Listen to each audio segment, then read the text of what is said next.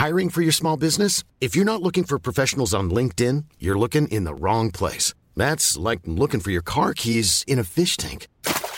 LinkedIn helps you hire professionals you can't find anywhere else, even those who aren't actively searching for a new job but might be open to the perfect role. In a given month, over 70% of LinkedIn users don't even visit other leading job sites. So start looking in the right place. With LinkedIn, you can hire professionals like a professional. Post your free job on linkedin.com slash people today. Hej Jacob. Hej Esben. Jeg er tilbage fra Lanzarote. Ja, du har været på, du har været på solferie. Hvordan var Ja. det?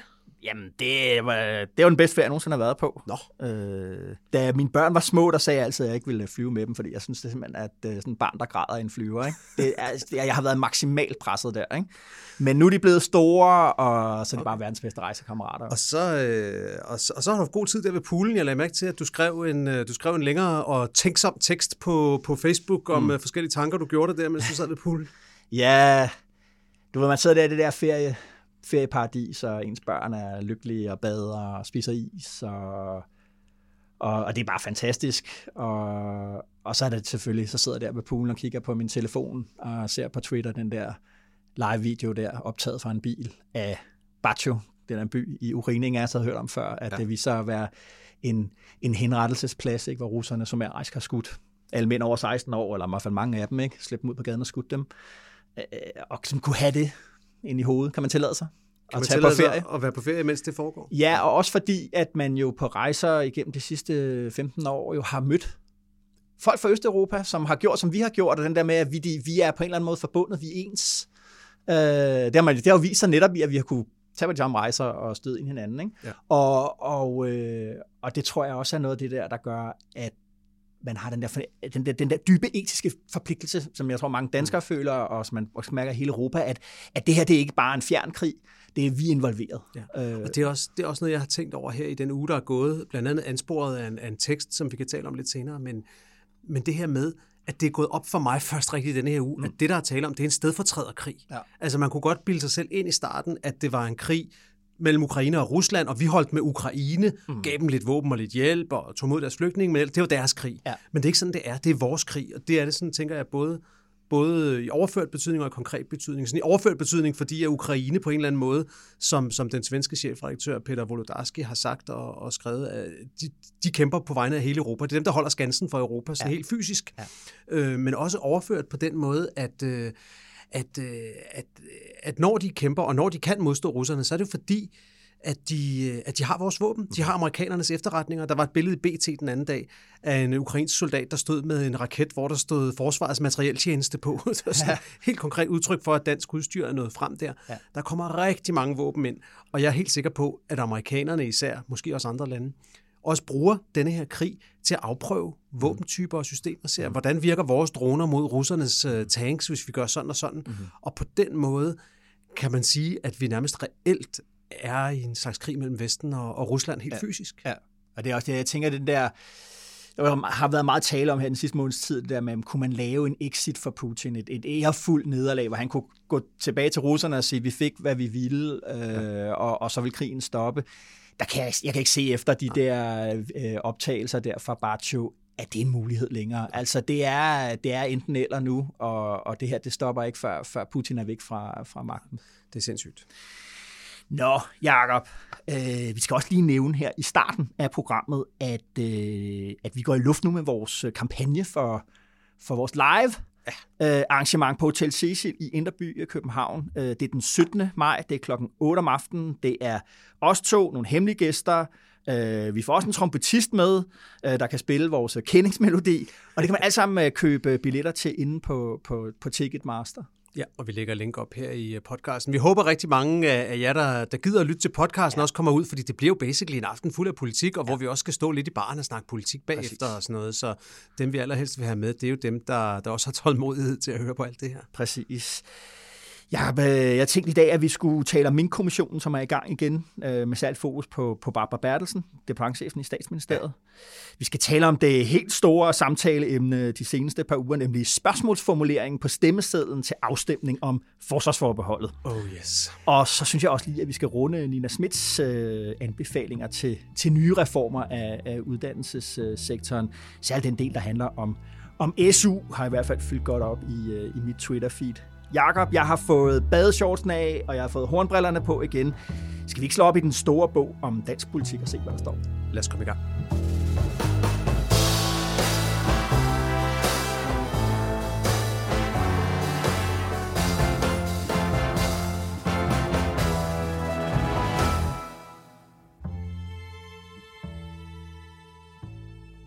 Fluen på væggen, Jacob. Hvor Flue på væggen? Jamen, øh, altså, jeg kunne godt tænke mig at have været flue på væggen i den her uge ved, øh, i det kontor, hvor Jeppe Kofod på et tidspunkt inden for de seneste par uger har mm. siddet og ringet rundt til de andre partiledere bag denne her folkeafstemning. Vi skal snakke mere dybden om det lidt senere, ja. men, øh, men Jeppe Kofod ringede jo rundt til partilederne. Og fortalte dem, forstå, hvordan skal det formuleres? Så det her det er sådan, vi gør det. Ja. Det her det er det, vi kommer til at spørge om på stemmesedlen. Ja. Og de har angiveligt alle sammen sagt, ja, det, det, lyder, det lyder fair nok. Det, det er sådan, vi gør. Ja. Og nu viser det sig så, at mange af de samme partiledere siger, ah, men vi havde ikke forstået, at det var sådan, de ville spørge, og det synes vi alligevel ikke er helt rigtigt og sådan noget. Og jeg vil så gerne vide, ja. om det er fordi, at Jeppe Kofod på en eller anden måde har udtrykt sig sådan lidt, har mumlet lidt, så de ikke rigtig forstod, hvad det var, han sagde, ja. eller om det er fordi, at de simpelthen ikke hører ordentligt efter mm. og fortryder. For jeg synes, vi har haft nogle sager også her i podcasten, hvor vi har hørt opposition, eller ikke oppositionen, men sådan så støttepartierne ja. Komme. Vi havde for eksempel, øh, vi havde for eksempel sagen om de ukrainske flygtninge, ja. hvor de var med til at sige, at vi skal tage imod en masse ukrainske flygtninge, og så blev de meget overrasket, da de opdagede, at det var ulandsmidler, der skulle bruges på det. Mm. Og hvor man tænker, jamen, hvorfor spørger de ikke? Ja. Hvorfor spørger de ikke på forhånd? Hvorfor ja. sørger de ikke for at finde ud af det? Mm. Hvor skal pengene komme fra? Vi ja. havde det samme for længe siden med Benny Engelbrecht, hvor der var noget transportinfrastrukturpakke, der skulle laves, og hvor det kom bag på dem, at der ikke var lavet klimaberegninger, ja, eller de viste ja, ja. noget andet. Hvor man siger, hvorfor har I ikke spurgt ja. om det? Og det vil jeg godt have, have vidst i den der forbeholdsafstemning der. Er det Jeppe Kofod, der løber om hjørner med dem, eller er det simpelthen støttepartierne, der sover, der sover i timen, når telefonen ringer fra regeringen? Ja. Nå. Ja, hvor, hvor vil du gerne have været henne? Jamen, øh, jeg kunne godt tænke mig at tage til Élysée-palæet, der Nå, hvor Macron bor i... i Først Lanzarote, og så Frankrig? Ja, i Paris. Ja. Jamen, øh, når man først er kommet ud at flyve, så, kan, så, mm. så, så, så vil man jo gerne igen. Ja, okay. Ej, det er fordi, du, øh, vi har også skrevet om det her på Altinget, øh, øh Thomas Lauert har skrevet om, det her med, at Marine Le Pen lige pludselig har lukket øh, gabet, både i forhold til en første runde afstemning i yes. et franske præsidentvalg, øh, og specielt de der målinger af Macron versus Le Pen i en anden runde, øh, der er hun øh, efterhånden inden for, for den statistiske sandsynlighed af at kunne vinde. Ja. Øh, og det synes jeg er, er, det vil jeg godt have vidst. Hvordan er det egentlig, han ser på det? Han har jo holdt sådan en meget klassisk fransk præsidentstil i forhold til valgkampen. Han har ikke deltaget i i partilederdebatter, øh, som vi også kender det fra, fra Danmark, eller endda fra USA og sådan noget. Det har han, har han ikke gjort, og han har været meget optaget af hele det her Ukraine spørgsmål. Ja. Han spillede statsmandskortet ja. indad til, ikke? og lige pludselig så kommer... Øh, så holdt han dog det der gigantiske rally, som ja. man vil sige på amerikansk ja. forleden, lige, lige, lige uden for Paris, hvor, ja. han, øh, hvor han fyldte en hel sportshal, og på næsten sådan amerikansk manér ja. holdt sådan en kæmpe kick-off-møde for sin, øh, for sin valgkamp. Ikke? Ja, men det, der jo er med Le Pen, det er, at hun står jo, øh, er sådan en rigtig sjov artikel om hende, sådan en politisk portræt, som jeg også, vi smider det også op i show notes. Hun står rigtig stærkt i det, man kalder udkants-Frankrig. I, ja. Øh, i, i, øh, i, også, hvis nok også i, i, i fransk politik kalder det ja. udkants-Frankrig. Ikke? Øh, hun har blødgjort sine synspunkter, og noget af det der, man jo tænkte i starten, da ham der Erik Samur, som du også har talt en, en del om, dukkede op, tænkte man, okay, nu bliver den, den der nationale... de sig på for mange forskellige... Ja, den bliver splittet, ja. den stemme, men hun ja. har faktisk brugt det her med, at han er så hård, øh, i filten til at blødgøre sine egne synspunkter, øh, og altså på NATO, på EU, altså hun vil ikke engang, hun vil ikke have Frankrig ud af EU mere, hun vil ikke engang ud af euroen mere, øh, hun vil heller ikke have dem ud af NATO længere, hun vil bare have dem ud af, af, af, af nogle sådan beslutningsorganer derinde. Ja. Øh, hun har blødgjort sine, sine synspunkter, og, og er faktisk på en eller anden måde ved at samle højrefløjen. Altså hun er jo ja. foran øh, Paris, altså hun, hun er ved at samle sig ja. sådan til, øh, til, til, til det, det synes jeg er spændende. Det er mega spændende, og anbefaling herfra, hvis man vil vide lidt mere om det, så har en af vores gode folk i Bruxelles, Thomas Lauritsen, han har jo simpelthen nejlet et interview med en af Le Pens toprådgivere, ja. en fyr, der hedder Philippe Olivier, som er meget, meget tæt på Le Pen, Thomas har snakket med, og som udlægger, ligesom, hvor er det, de ligger lige præcis på EU og på NATO. Det er sindssygt spændende ja. læsestoffer, vil jeg skulle til at sige. Noget, man normalt får i New York Times eller sådan et eller andet. Den ligger altså lige inde på alle ting. Den skal man ind og læse. Den skal man ind og læse. Og så, der, så vi bringer i morgen en, øh, en, en analyse fra, fra, fra en, en, en dansk historiker, som fokuserer på noget, som vi ikke har talt så meget om, når vi taler om det her horse race mellem Marine Le Pen og, og, og Macron. Stemmedeltagelsen i fransk politik mm. er uhyggeligt lav. Ja. Det er en tredjedel af vælgerne, der deltager, og resten gør ikke. Og det vil sige, at dansk, øh, fransk politik undskyld, befinder sig i en gigantisk repræsentationskrise. Yes. Og det plus, er det, plus, der at den, plus at det gør det der, som det også gælder ved amerikanske valg, at det handler ikke så meget om nødvendigvis at overbevise nogen om, at du har ret. Mobilisere. Det handler bare om at få dem, der giver dig ret til at komme ud og stemme. Det, det, det. Kan, det kan flytte valget. Ja, præcis. Og det er jo det, der er Marine Le Pens store chance her. Det er jo, at hun, kan hun mobilisere øh, folk. Det er derfor, de der øh, meningsmålinger er så usikre, som de er, fordi ja. hvis hun er bedre til at mobilisere, så, så har hun et ægte skud. Så er bare en, en lille sjov øh, øh, information om Marine Le Pen, fandt jeg ud af, da jeg sad og læste om hende. Hun har en privat Instagram-konto med kun 166 følgere, som hun altså kender personligt formentlig. Ikke? Kun Putin og de nærmeste. Og der ligger der over 3.700 billeder af katte. Nå. Ja, hun er katteopdrætter, og du ved, hun opdrætter nogle særlige racekatte, som hun det, giver til, okay. til folk, hun kender. Det synes jeg er, er ret sjovt.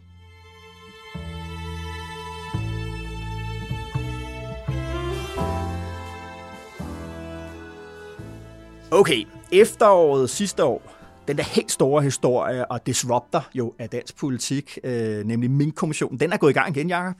Og Barbara Bertelsen var blandt de første, der blev, blev afhørt øh, igen. Ja, med et brag, må man sige. Ja. Øh, altså, og ifølge Andreas Arp, vores øh, minkekspert og ja. mand på stedet, der sad og fulgte det, så sagde han, jeg tror, Andreas sagde sådan retning af, alle burde have en Barbara Bertelsen, altså fordi, ja. at hun møder jo simpelthen op med ringbind, hvor hun ved, papir for papir, ja. linje for linje, hvad der står i dem. Ja. Og uanset om man så mener, at hendes forklaringer holder vand eller ej, så ja. fortæller Andreas det der med, at hun kan det materiale forfra og bagfra. Ja. Og i rette sætter udspørgerne, når de siger, så bliver der jo sagt sådan og sådan, så kan hun sige, nej, for som der fremgår af bilag 12 stykke 4 nede i ja. den mail, så kan du se, der også beskrevet sådan og sådan. Ja. Det, ja. det er... Hun det deponerede jo øh, hele ansvaret for minkskandalen. Det her med, at der ikke var lovhjemmel til også at slå mink ned i det, der hed zone 3, øh, øh, uden for de umiddelbare smittezoner, øh, til at slå dem ihjel også. Ikke? Øh, det deponerer hun fuldt og helt i, i Fødevareministeriet under øh, Mogens Jensens øh, ledelse. Ikke? Jo, og, og, og der synes jeg, at vi er nødt til lige at tale lidt om den kommission, der kom lige, for, lige forleden, nemlig ja. Tibet-kommissionen, ja. som de fleste måske havde glemt, for det er så mange år siden, det er tilbage i 2012, at det begyndte. Ja. Så kom den med, deres før, med sin første beretning, så kom der nye oplysninger frem, og så blev den gennedsat, og nu kom den så med anden beretning. Ja. Og, og, og min konklusion på det der med, med min kommissionen, det er, at hvis det er den nye linje for kommissioner, eller hvis det er linjen, jeg ved ikke, om den nødvendigvis egentlig er ny, men hvis den samme linje gælder fra Tibet og i mink, så er det dårligt nyt for Barbara Bertelsen. Ja, prøv lige, hvorfor? Altså, hvad er det Tibet-kommissionen? Hvad er det så, så særligt ved den? Det der, det, der er særligt ved Tibet-kommissionen, det er, at hvis vi skal det helt ind til benet, forbrydelsen, det er, at nogle politifolk hiver nogle flag fra nogle demonstranter. Ja. Dermed overtræder de den grundlovssikrede ytringsfrihed, retten til at demonstrere og give sin mening ja. til kende, ja. da de fjerner de der flag fra demonstranterne og siger, at det her, det kan I ikke stå med. Fordi den kinesiske, det var den kinesiske øh, præsident, var, var på besøg. Ja, og øh, kineserne skulle ikke se demonstranter, var der ligesom en forståelse af, ikke? Også, som i hvert fald de politifolk havde en forståelse ja. af. Og hele Tibet-kommissionen er gået ud på at finde ud af, var det bare to politifolk, der ligesom gerne personligt ville være ekstra flinke ved kineserne, ja. eller var det politifolkenes chefer, som sad inde i kontrolcentret? Det var dem, der fik skylden i første Tibet-rapport. Øh, ja. Var det nogen højere op i politiet, ja. eller var det nogen endnu højere op, ja. der havde der givet den ordre, ansvar. og så var der politisk ja. ansvar? Ja. Konklusionen i den nye Tibet-kommission er anderledes i den første. I den første, der gav man nemlig ansvaret til nogle politichefer, der havde siddet ved mikrofonerne og sagt ja, ja til fladet fra dem. Det var ja. deres skyld. Mm-hmm. I den nye Tibet-kommission, der siger de, at det her det var meget bredere. De har kigget over flere år og flere kinesiske besøg, og de konstaterer, at der har været en kultur, en forståelse af, at når kinesiske højprofilerede gæster kom på besøg, ja. så skulle de skånes for at se demonstranter. Ja. Og det har alle ligesom arbejdet efter. Mm-hmm. Og derfor giver de en ret hård kritik til Udenrigsministeriet, fordi de siger, I kan selvfølgelig ikke give ordre til politiet, det er ikke jer, der har givet ordren, Nej. men I har været med til at installere denne her kultur af, at man skulle skåne kineserne, ja. og I har undladt at sige fra, og undladt at gøre politiet opmærksom på, at selvfølgelig skal folk have lov til at demonstrere. Mm. Udenrigsministeriet er rasende over den konklusion. De siger, at det kan ikke være vores ansvar, at politiet går og fjerner demonstranter. Det må politiet selv råde med. Eventuelt Justitsministeriet. Eventuelt Justitsministeriet, ja. ja. Men Kommissionen siger altså, der ligger et fælles ansvar her og placerer det i høj grad hos Udenrigsministeriet, selvom at Udenrigsministeriet i sagens natur ikke har instruktionsbeføjelse over politifolkene. Ja. Og det er der, hvor linket selvfølgelig er til Mink-sagen. Fordi i Mink-sagen er der jo udsendt denne her, denne her vejledning fra Fødevareministeriet, som man har konstateret kunne forstås som en ordre om at slå alle mink ned. Ja. Og det var den, som øh, førte til, at Mogens Jensen måtte gå af som minister. Mm-hmm. Det er ligesom den formelle fejl i, i Mink-sagen. Ja. Og spørgsmålet er så, kan statsministeriet, kan statsministeren selv, eller hendes departementschef, eller andre, have et medansvar for, at den der fejlagtige instruks er, er sendt ud? Ikke? Ja. Og hvis, hvis man gentager linjen fra Tibet-kommissionen der, så vil svaret jo nok være ja, Ja. ja. fordi at det er tydeligt for enhver, der har fulgt det der, at beslutningen om at slå alle mink ned, bliver reelt truffet i regeringens koordinationsudvalg. Ja. Ja. Det er der, den bliver truffet mm-hmm. med Barbara Bertelsen for bordenden. Ja. Så, så, så jeg vil sige, at for mig at se, så peger det frem imod ganske hård kritik af dem, der har siddet for bordenden i regeringens koordinationsudvalg, for at have truffet beslutningen, uden at sørge for, at, øh, at øh, der var hjemmel til det, eller at man fik sat en proces i gang for ja. at få skabt hjemmel, altså få lavet et lovforslag. Men det, altså, deres forsvar vil jo så være, at da man opdager det, der, øh, der, der, altså, der er jo, det er jo et par dage, vi taler om, ja. ikke? så længere tid ja. var, var det jo ikke, så får man jo den hjemmel på plads. På plads, øh, ja, ja. Så, så, så det er det. Ja, men øh, super interessant. Jeg synes jo bare, at, at øh, der, er sådan, der er to ting, der ligesom støder sammen i den her sag. Øh, på den side, den der, det der, vi har talt om før, centraliseringen af, af magten i centraladministration omkring mm. statsministeren, og dermed omkring øh, Barbara Bertelsen som, ja. Ja. som departementschef.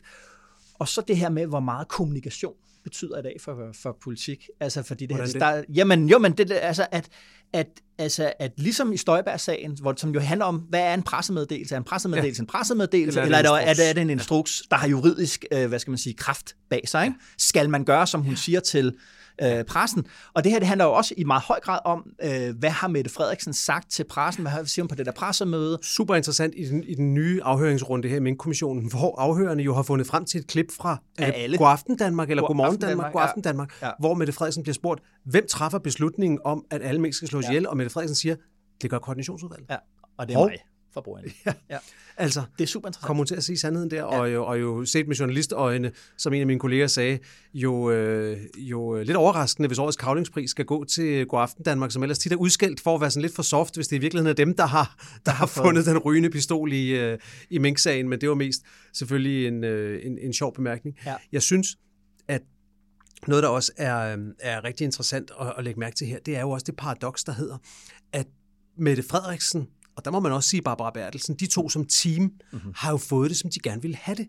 Mette Frederiksen kom jo til magten på et løfte om Ja. ja. at bringe mere beslutningskraft ind i statsministeriet. 100%. De andre ministerier skulle overvåges mere. Det skulle kontrolleres, at man nåede det, man skulle nå. Ja. At man tog sig af de rigtige sager og lod de forkerte sager ligge, så at sige. Ja. Og det er hele Barbara Bertelsens tilgang til, Ja. ja. til, til, hvad skal man sige, magtudøvelse. Ikke sagt som noget dårligt, men som, som, som, som, til ledelse. Ja. Det er handling, klar og tydelig handling. Ja. Gør noget, i stedet for at sidde på hænderne, ikke også? Præcis. Og Mink-sagen viser, at de har fået det, som de gerne ville have det. Ja. Magten er blevet placeret i statsministeriet, mm-hmm. i koordinationsudvalget med dem for bordenden. Ja. Og det er derfor, at det er så paradoxalt, når de så nu prøver at løbe fra det og sige, det var slet ikke noget med ja. os, det der, det var ikke vores. Ja. Og der tror jeg altså, der, der, min, min, min fornemmelse lige nu er, at Mink-kommissionen nok vil sige, kære venner, I fik det, som I gerne ville have det, Ja. men så kan I ikke løbe fra den. Det er det. Altså med, med magten følger ansvaret. Præcis. en krølle på halen på Barbara Bertelsen der, Jacob, det er, at, øh, at, at øh, i går aftes, vi optager øh, torsdag i den her uge, øh, går aftes og så øh, videre i dag, der har Berlingske bragt den her historie,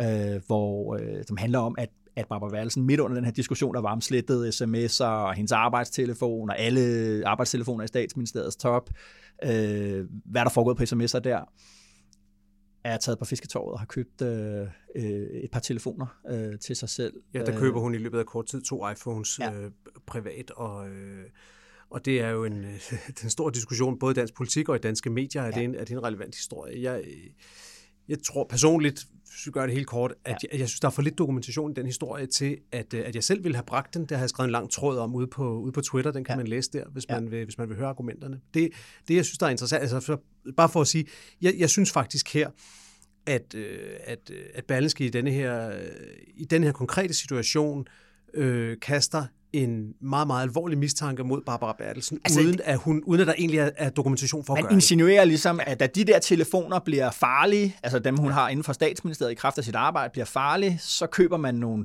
nye telefoner for at, hvad kan man sige, have hemmelig, ja. øh, øh, gedult øh, diskussion. Øh, det, det, det, der er, det er det, der er præmissen i historien, ja. selvom at, at der ikke er dokumentation for andet, end at hun har købt de, de telefoner. Det, jeg synes, der er så interessant ved det, ud over den diskussion, ja. det er jo det her med Barbara Bertelsens rolle, ja. og det er jo det er jo delvis uforskyldt, men det er måske heller ikke helt uforskyldt. Altså Barbara Bertelsen står bare i centrum for ja. enormt mange diskussioner omkring denne her regering. Ja. Hun er blevet en meget mere central aktør, end en departementchef bør være. Altså, jeg talte med en tidligere departementchef i, i statsministeriet, og det var lige præcis det, han, øh, han, han, var, han fokuserede på med hende. Det var netop den der øh, meget tydelige rolle, meget kommunikative rolle, at hun håndterer øh, også kommunikation for, for, for, for statsministeren. Altså det, det, det, altså det var for ham at se, ligesom, at der havde man krydset en, øh, ja. en grænse ikke? Øh, til, noget, til noget helt nyt, jo. nemlig det der spørgsmål. Vi diskuterer det altid i dansk politik. Politiske embedsmænd, skal vi have dem, skal vi ikke have dem? Ja. Det er vel svært at sige andet, end at Barbara Bertelsen i dag er Mette Frederiksens departementchef, og ikke statsministeriets departementchef. Det er en hård, det tror jeg ikke, hun selv vil være enig i, men det kan man selvfølgelig godt påstå. Jeg, jeg synes også, man er nødt til at sige, at, at det er jo selvfølgelig ikke, hun kan jo ikke gøre for, kan man sige, at medierne bliver ved med at skrive om hende hele tiden. Det kan blive sådan selvopfyldende. Ja. Men der, hvor jeg synes, at, at, at hun jo også selv har noget med det at gøre, det er jo for eksempel nogle af de der sms'er, vi har set i Mink-sagen, hvor hun jo anvender en ledelsesmetode og en kommunikation over for de andre departementchefer, som man ikke har set før. Altså det der med... Øh, Lægge ned og rulle. Lægge jer ned og rulle rundt, ikke ja, også? Ja, ja. Og fucking kujon, nej, jeg tror ikke, hun brugte ordet fucking, Ej, men fej kujon, eller sådan noget, ja. kaldte hun en topembedsmand, ikke også? Ja, det var Kåre Mølbak, øh, som hvor hun skrev til Brostrøm, hvis nok. Ja, ja. At, øh, at og det har hun så senere, det gjorde hun jo her i sin, i sin seneste afhøring i min kommission, forklarede hun meget grundigt, hvad, hvad det var for nogle mekanismer, og hun havde beklaget det over for Kåre Mølbak, og hun ikke mente det sådan, men ikke desto mindre, ja. så er det jo en ledelsesmetode, som også har været med til at bringe hende i fokus. Og som igen handler om kommunikation. Det var ja. nødt til at understrege ja. det der med, hvad er det, man beskæftiger sig med? Fordi normalt vil man sige, at en departementchef beskæftiger sig med, med lovgivningsprocessen, at tingene foregår ordentligt. Selvfølgelig er der en rådgivning i forhold til det politiske spil og sådan noget, men her der drejer det sig også enormt meget om kommunikation. Ja. Øh, og der er vi tilbage lidt ved det der, som jo også er det, der var med Støjberg, altså hendes rigsretssag, det er, at det er, det, det, det er den, det når, når, når, den, når den kommunikative del af politik møder den juridiske del af politik, altså, der begynder det at blive farligt. Præcis. Og nu bliver det altså, også farligt for, for, for en, altså den højst stående øh, embedsmand i, dansk, øh, i, det, i det danske samfund. Præcis.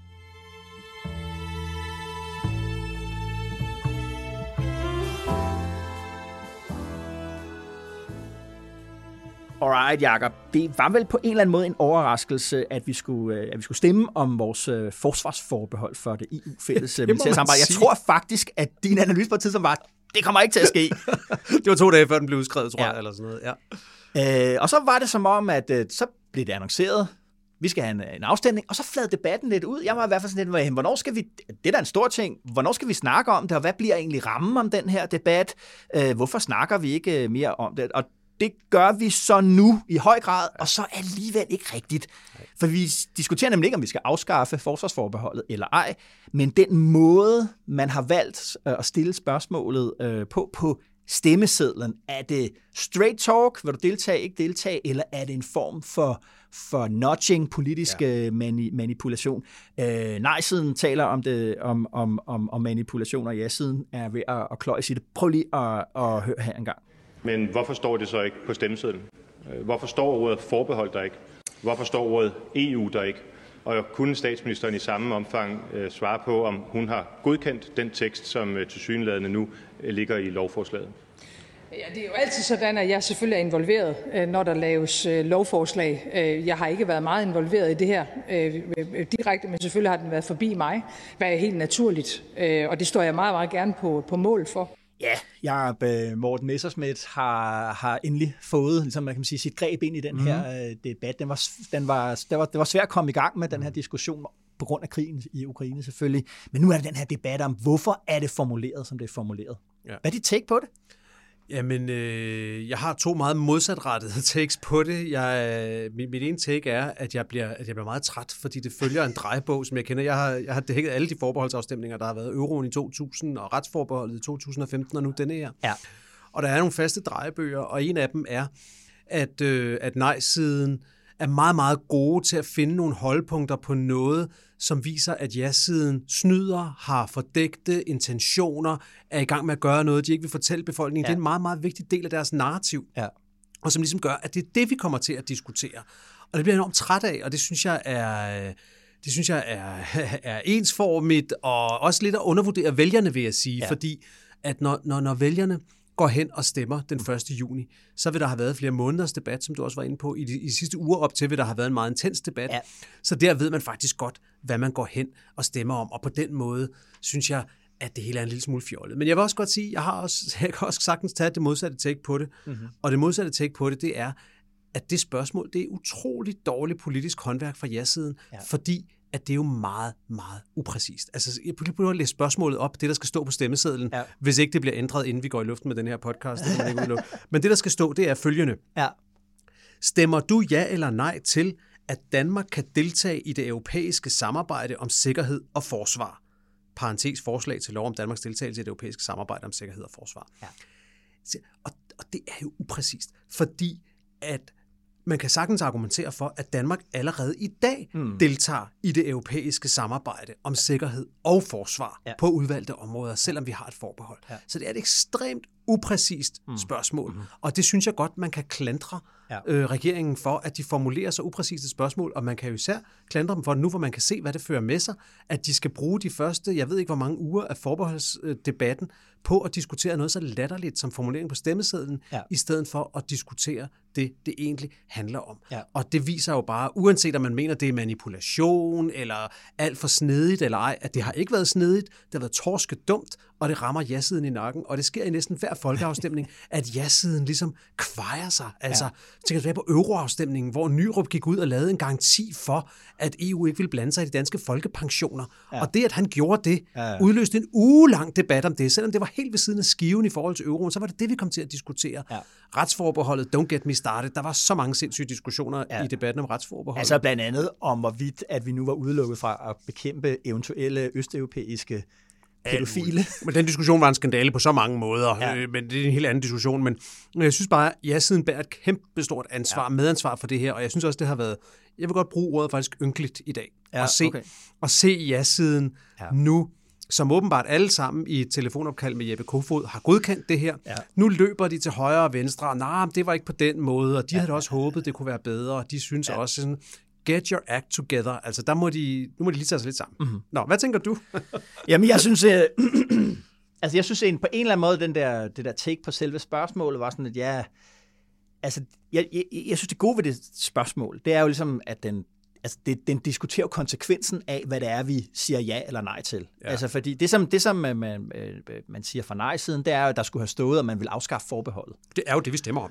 Ja, det er jo det, vi stemmer om, men, men konsekvensen af at afskaffe forbeholdet, eller ikke afskaffe forbeholdet, det er jo deltagelse eller, eller ikke øh, deltagelse. Ikke? Og hvis man kigger på den måde, man ellers har spurgt om, altså hvis man kigger på afstemningsspørgsmål til euroafstemning, ja.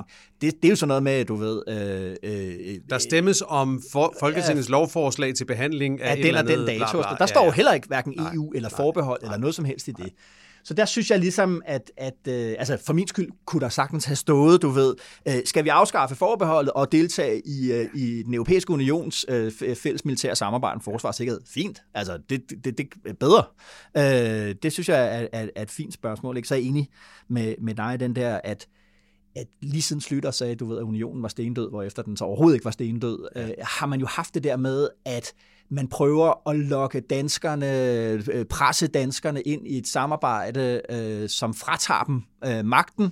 Det er ting, jeg siden aldrig har lært, Esben, det ja. er, at hvis de vil have nogen til at stemme ja til de der EU-ting, så skal det virke som om, de selv tror på det. Ja. Og det, der er problemet, det, det er min analyse, det her. Ja. Får du det en gang til. Det er grunden til, at danskerne tit stemmer nej til det her, det er, at de tror ikke på, at politikerne selv mener det. Nej. Når Mette Frederiksen kalder, kalder, kalder forbeholdene for grundlaget for dansk EU-politik, siger, at det, der foregår nede i EU, er gag-gag, og siger, at hun gider slet ikke diskutere de forbehold. Når Jeppe Kofod står herinde i vores gård for få uger siden ja. og siger, det har ingen konsekvenser, det der forsvarsforbehold. Vi kan være med i alt det, vi gerne vil. Ja.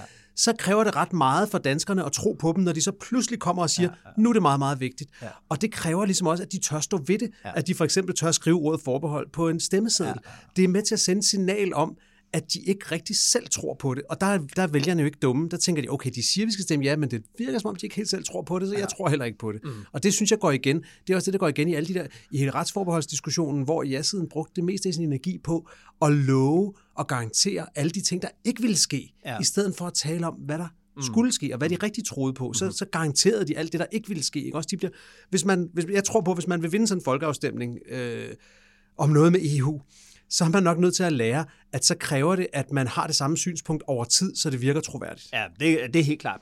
Jeg synes også, at nej-sidens problem lidt her netop, at, at når vi taler om, om vores forbehold, så hører man hele tiden, jamen, det forhindrer os ikke noget. Øh, og det er jo lidt mærkeligt, når man har forbehold for noget, så skulle man sådan tænke, jamen, det bør, det skal vel forhindre os i noget, ellers så har vi dem ja. jo ikke. Øh, og jeg tænker lige med det her, når, når Nejsen siger, vi deltager jo i en masse ting øh, øh, omkring øh, europæisk forsvar og sikkerhed, altså så er det modspørgsmålet til, jamen nu forstår jeg det ikke mere, altså er det så et problem, at vi at vi, at ja. vi melder os ind, hvis vi i forvejen er med, hvad er problemet som er at melde sig helt ja. ind? Ikke? De ser det jo, det synes jeg deres argument, det kan man jo være enig eller uenig i, men de ser jo forsvarsforbeholdet som en, en, en vetoordning. Vi har en garanti for, at vi kan blive ved med at sige nej, hvis ja. der en dag kommer en fransk general og beordrer nogle danske soldater på en mission, vi ikke vil være med til. Ja. Der siger ja-siden, det kommer aldrig til at ske. Ja. Og så er vi tilbage i den der med, at ja-siden garanterer noget, der aldrig kommer til at ske, ja. mens nej-siden ja. spiller på folks frygt for, at der sker noget ubehageligt. Mm. Og så lige en sidste ting, altså, da man så har siddet og formuleret det her spørgsmål, altså nu taler vi om uh, magtfulde embedsmænd før, der har jo været embedsmænd ja. involveret her, men nu så sidder man også og tænker, hmm, hvor dygtige er de der politiske embedsmænd egentlig til at tænke politisk? Ja. Altså, det, det, det var jo, som du siger, uh, totalt forudsigeligt her, ikke? Jo, og, og, og, og, det, og det er svært at tro på, at, at det ikke er bevidst, fordi at embedsmænd er meget gode til at være præcise, ja. og det her spørgsmål er upræcist. DKPol er Altingets ugenlige podcast, der udkommer hver fredag. Brug den som del af din analyse af politik og samfund. Abonner på DKPol, hvor du hører dine andre podcasts. Sidste punkt på dagsordenen i dag, Jacob. Øh, Reformkommissionen med Uff. økonomiprofessor Nina Schmidt i spidsen, de er kommet med, med rapport del 2. Øh, om de her anden generations reformer, som regeringen har været, været meget øh, glade for at tale ja, om. Og, og inden vi begynder at snakke om Nina Schmidt og de konkrete forslag, kan du ikke lige, kan du ikke lige prøve at forklare mig og måske også nogle andre, første generations og anden generations ja. reformer. Hvad fanden betyder det? Ja, altså som jeg har forstået det i hvert fald, så er første generations reformer sådan meget, øh, øh, det, det er de hårde arbejdsudbudsreformer. Altså hvor du sker en ydelse, halverer dagpengene for eksempel, for øh, at presse folk hurtigere ud på, på Altså siger, på, hvis, på hvis vi giver folk mindre i dagpenge, ja. så vil det betyde, at de vil være på dagpenge i kortere tid, så får vi flere folk ud på ja, arbejdsmarkedet. præcis til rådighed for ja. arbejdsmarkedet. Og, hvad, og, hvad, og hvad, er det så, hvad er det så, der er anderledes for anden generationsreformer? Jamen, anden generationsreformerne skulle så ligesom arbejde på at, et, et mere sådan kvalitativt øh, arbejdsudbud. Vi vil få en, en bedre øh, arbejdsstyrke, vi vil få flere ind, som øh, for eksempel har vi diskuteret rigtig meget om indvandrerkvinder, der ikke var øh, øh, klar til at komme ud på arbejdsmarkedet. Så det skulle være sådan en mere kvalitetsbevidst øh, Eller her måske også noget med at få folk hurtigere ud på arbejdsmarkedet, få dem hurtigere gennem uddannelsessystemet. Ja, det, det, altså det er jo det, jeg synes, der så er lidt i den her, ja. at, at, at det, det, er, det er rigtigt nok, at det ikke er, du, du, vi går ikke ud og angriber en, en ydelse, øh, dagpenge, kontanthjælp eller et eller andet direkte. Øh, vi strukturerer øh, folks færd igennem øh, velfærdsstatens institutioner på en anden måde, men så, noget af det er jo ydelser, fordi der er jo et hårdt angreb på SU-systemet her, så det er jo helt, det, det, er, jo, ja, ja. det er jo så, hvad skal man sige, en slags det, første generationsreform pakket ja, ind i en anden generationsreform. Præcis. Det, det, det, det, det, er jo, og det har været en diskussion igennem et stykke tid, så vidt jeg har forstået det, så var det faktisk noget, der allerede var på spil til, til, til Danmark kan mere et. Altså de reformer, der blev færdige der i, i, i, i januar, aftale om dem. Øh, det var noget enhedslisten øh, og, og, og de radikale især fik, øh, fik af bordet, men det var på bordet, og det var på bordet i, i, i lang tid. Og, og sagen ved det er jo, at hvis det først lå på bordet, så kunne Socialdemokratiet få de borgerlige med på det.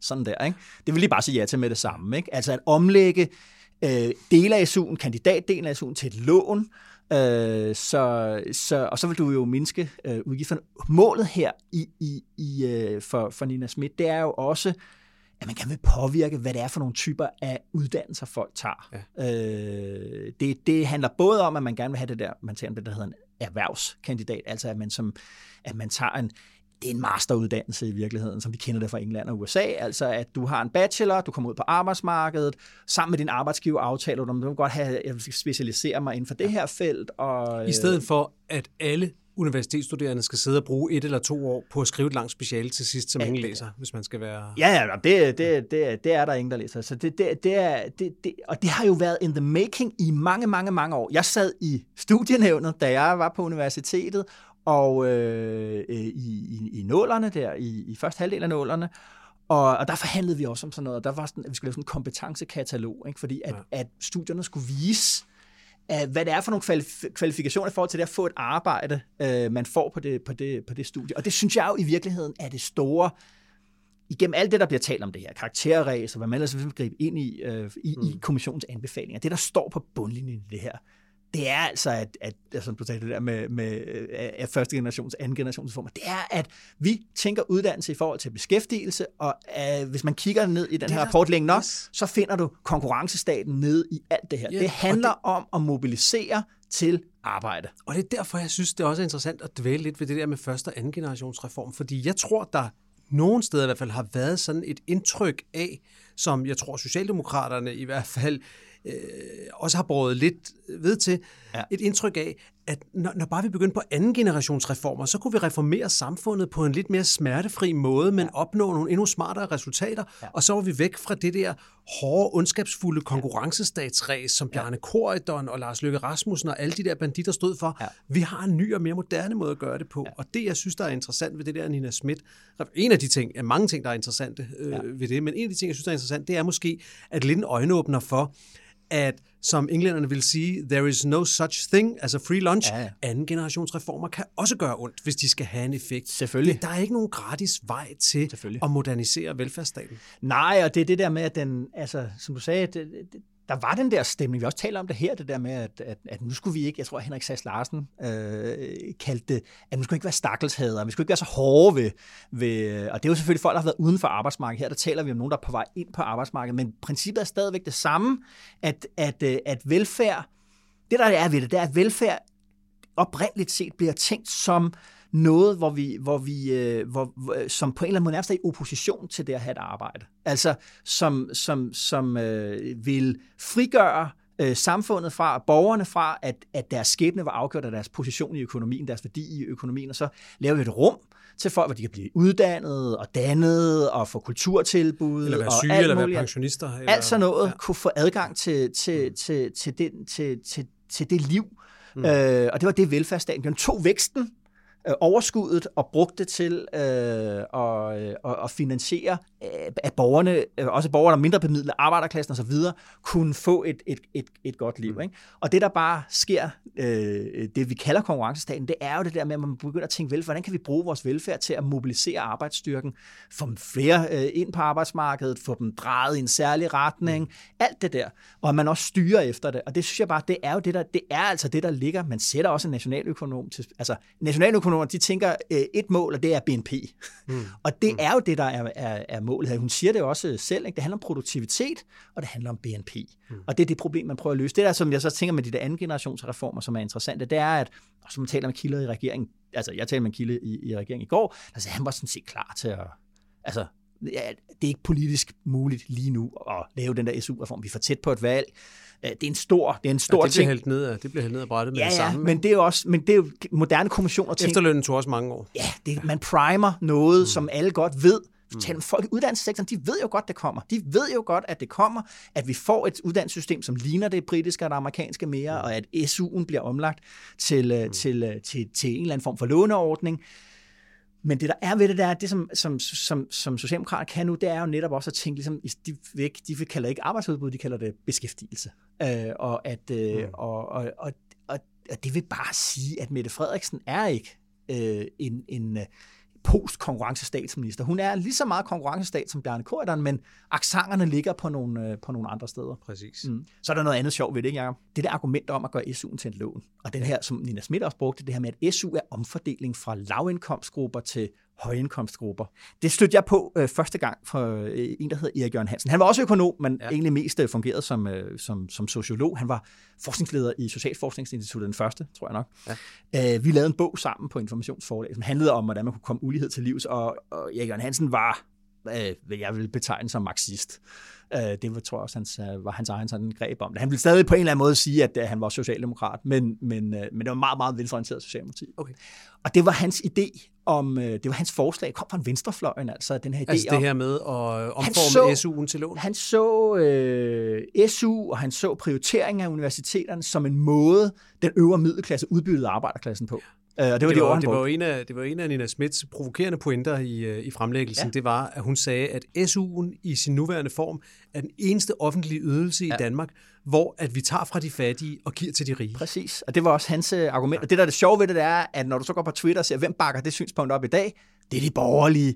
øh, og det berører jo, synes jeg, bare en meget vigtig diskussion, nemlig om hvorvidt velfærdsstaten er lavet til at øh, passe på de svage, eller om den er lavet til at modernisere hele samfundet, ja. og på en eller anden måde i meget højere grad er middelklassens velfærdsstat, end, og ikke sådan, vi har jo ikke poor welfare for the poor. Mm. Vi har, det er for alle den universelle velfærdsstat. Mm. Og det synes jeg, altså, den, så den, vi er faktisk inde og berører nogle, nogle meget sådan, øh, grundlæggende principielle diskussioner, når vi, når vi taler om, øh, om SU. Ikke? Jo, der er jo, der er jo diskussioner, der har paralleller til, til sundhedssektoren, hvor vi snakker om, at hvis, øh, hvis, hvis for meget af det ryger over i privat regi, vil de rigeste så også i længden være villige til at betale høj skat for at finansiere sundheden 100%. for 100%. de fattigste. Og det gælder det samme her, at hvis, hvis, øh, hvis middelklassen, den øvre middelklasse oplever, at den selv skal til i højere grad at finansiere ja. sin øh, uddannelse, ja. Vil den så stadigvæk via høj skat finansiere et øh, uddannelsessystem for, for masserne. Så, så den der diskussion om social mobilitet, ja. Som ligger i SU-diskussionen, ja. den er meget kompleks, og meget mere kompleks end bare, om den giver hvad skal man sige, den nedre middelklasse adgang til at, at, Ja. at studere. Der, Præcis. der er mange lag i den.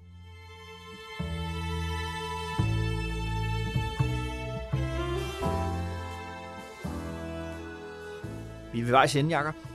Det, er, det lykkedes igen. Det er godt at være tilbage i de, i de vante folder, synes jeg. Og vante folder, det betyder jo også, når vi skal komme med nogle anbefalinger her til, til weekenden og ugen, der kommer. Yes. Skal jeg lægge for? Øh, det må du godt. Okay.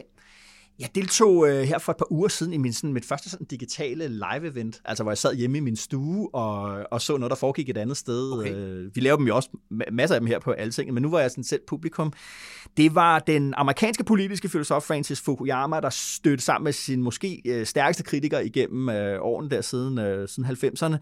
Øh, den øh, engelske filosof øh, John Gray. Øh, jeg har læst dem begge to, jeg har interviewet dem begge to. Jeg har en Det, det sad du og så uden at ringe til mig? Ja, ja, det, det, ja jeg sad derhjemme og så det øh, med popcorn og cola. Okay. Øh, jeg har en svaghed for, for John Gray. Han er, han er konservativ, øh, men på sin helt egen måde. Han skrev nogle ekstremt provokerende bøger der i, i, i nullerne. Blandt andet den, der hed Straw Dogs, øh, som er, er meget anbefalesværdig, og, og ikke, ikke svær at læse over, over, overhovedet. Øh, og han er samtidig en uhyre flink mand. Han er simpelthen den flinkeste mand, jeg har interviewet. okay. øh, det kan man altså se nu på nettet. Den, To øh, flinke mænd, fordi og Fukuyama er jo også en utrolig flink Ja, mand, og ja, i ja, øvrigt også jo en, en, en slags konservativ eller borgerlig, eller hvad man skal kalde det. Ja, det er han. Øh, og de er, de er bare, altså det er sådan jeg har fulgt igennem 20, ja. 20 år nu, ja. og, og de ligesom har dannet mit verdensbillede, netop fordi de er uenige. Okay. Så, der, så, så jeg har lige set dem på scenen sammen. Og siger du nu, at vi andre kan komme til at se, hvad du så? Ja, ude, for jeg betalte jo penge for det. Ja, okay. øh, men nu har jeg fundet et link, hvor man kan se det øh, live. Øh, det er fra et teater i, øh, i, i London, altså som kun englænderne kan arrangere sådan noget. Og Hvad det gav er, du for at se det, det er jeg nødt til at vide? Ja, men det var ikke dyrt. Jeg tror, man gav 10 pund eller sådan noget for... Ja, okay. for det er billigere end at se Altinget DK Pol live. Ja, ja, men altså nu, det, nu, nu er det også os, ikke? Øh, Nå, det jeg det, det er, det glæde er vildt spændende, og, øh, og, det er, og det er et eksempel på, hvordan man kan føre en debat, hvor parterne er uenige, men stadig har en, ja. en enorm respekt for hinanden. Og det synes jeg bare er en tid, med, hvor folk river hovederne hinanden på social media øh, øh, 24-7, ja. så synes jeg bare, at okay, det her, det er, det, det, jeg tror næsten, nogen har fået det med, at bare folk ikke er uenige, fordi så bliver det ubehageligt. Det her, det er, de er uenige, og enormt behageligt. Godt. Jeg, øh, jeg vil godt øh, igen øh, vende mig mod Rusland i min anbefaling. Det, Ja. er, det er det, der sker lige for tiden. Mm. Jeg, jeg er næsten besat af det. Jeg synes, mm. det er så vanvittigt, det der foregår derovre. Og det, jeg godt vil anbefale i denne her uge, det er en artikel i et engelsk magasin, der hedder The New Statesman. Og øh, jeg kan sige, at hvis man ikke gider at læse den i New Statesman og på, på engelsk, så kan man øh, om få dage også bare kigge ind på Altinget, fordi øh, vi har faktisk øh, købt rettighederne til artiklen og bringer den på dansk, når ja. Vi lige har, har fået den oversat, for jeg synes, ja. Den var så interessant. Hvad er? Det Det er et interview med en, øh, en russisk øh, tænker, mm-hmm. øh, tidligere rådgiver til Boris Yeltsin, den tidligere russiske præsident, ja. tidligere rådgiver til Vladimir Putin, mm-hmm. og tilknyttet den russiske tænketank, der hedder Council for Foreign and Defense Policy, som er sådan en Moskva-tænketank, som ja. jeg ikke havde hørt om før. Men det er sådan, han er sådan en ja. udenrigspolitisk tænker. Jo. Øhm, og, og han hedder, han hedder Sergej Karaganov, mm-hmm. Og, og det, han siger i det interview, det er, det er nogle meget, meget interessante ting. Han siger for eksempel det, som jeg var inde på lidt i starten.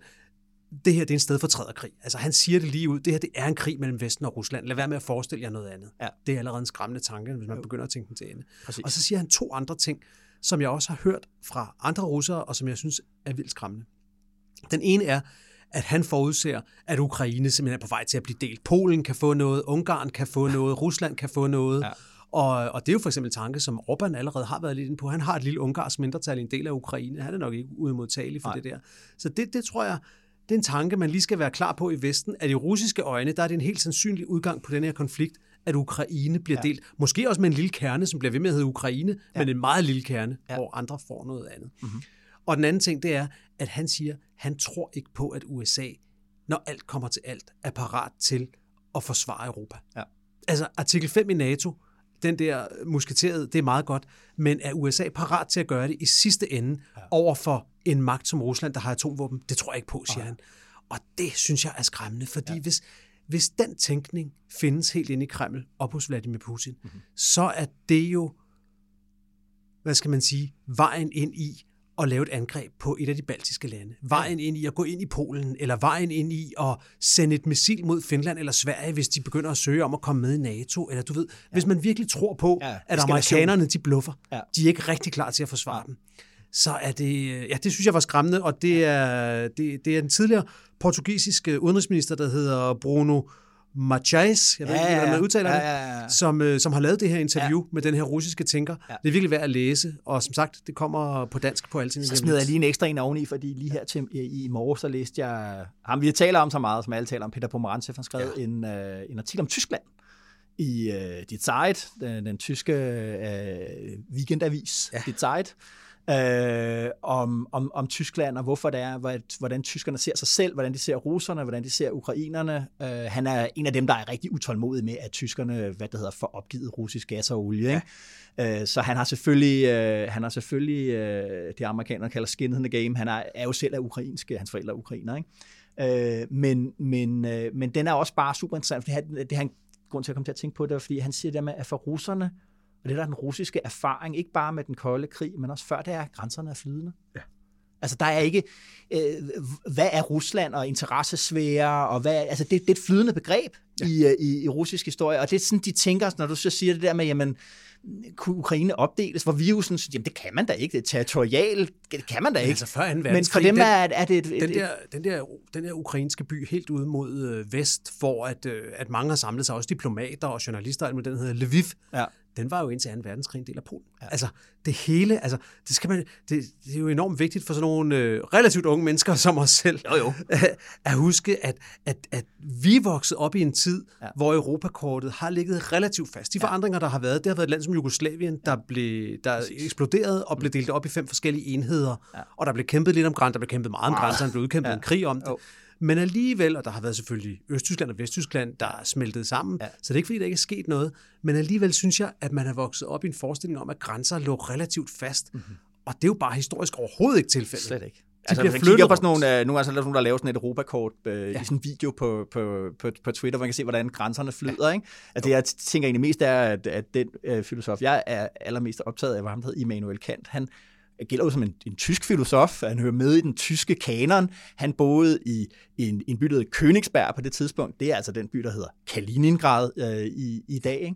Ikke? Øh, så, så, så, så den tyske grænse har jo også været, været, været flydende. Ikke? Præcis. Altså, ja. Det er jo præcis 100 år siden, at den danske blev lagt fast i sin nuværende ja. form, så ja. det skifter hele tiden. Alright, jeg, jeg skal ud og køre cykelløb på søndag. No. Et uh, hyldesløb til Flandern rundt og Paris-Roubaix. Øh, det hedder En forårsdag i Helsingør, og navnet spiller selvfølgelig på Jørgen Lets film En forårsdag i helvede, som igen spiller på øh, tilnavnet til Paris-Roubaix. Den bliver kaldt L'Enfer du Nord. Og ved du, hvorfor den hedder det? Hvad? Ved du egentlig, hvorfor den hedder det? Det er jo en god historie. Nej. Altså, der er jo mange, der tror, at en forårsdag i helvede hedder det, fordi at det er så hårdt et cykelløb, og ja, ja. du kører på alle de der brosten, og at det er et helvedes hårdt cykelløb. Mm. Men grunden til, at det har fået det navn, det er faktisk, at, øh, at øh, det blev kørt kort efter Første Verdenskrig, ja. og at det jo foregår på det, som englænderne kalder the killing fields, ja. altså på de marker, hvor skyttegravene lå. Ja, og da det blev kørt kort efter Første Verdenskrig, der kørte cykelrytterne jo simpelthen nærmest bogstaveligt talt oven på ja. grave af døde ja. soldater ja. og forbi skyttegravene, ja. og deraf navnet en forårsdag i, i helvede. I helvede, der ja. Og der er jo altid, når der bliver transmitteret løbet, så er der jo altid, øh, hvor kameraet hviler på nogle af de her øh, enorme, øh, hvad det hedder, begravelsespladser, ja, øh, der er. Præcis. Men det bliver ikke kørt på søndag på Rio B, på grund af det franske valg, og på den måde griber cykelsport og politik ind i hinanden. I stedet for, så kører de i Holland, det der hedder Amstel øh, Gold Race øh, på, på søndag. Og jeg er altså oppe i, i Helsingør. Og du kører i Helsingør. Kan man komme ud og se det? Ja, ja, det kan man. Vi starter ved Kulturværftet, og så er det, vi kører på markvarer, sten og alting. Det bliver, det bliver, det bliver fantastisk. Så kom den her podcast om politik også til at handle om den edle cykelsport. det var bare et spørgsmål om tid, Jacob. Ja, lige præcis. Det var hyggeligt. Ja, god weekend, Jacob. Lige måde. Og tak til dig derude med DK Pol i ørerne. Husk at købe din billet til vores live arrangement på Hotel Cecil i Inderby København på Ticketmaster.dk. God weekend og god vind.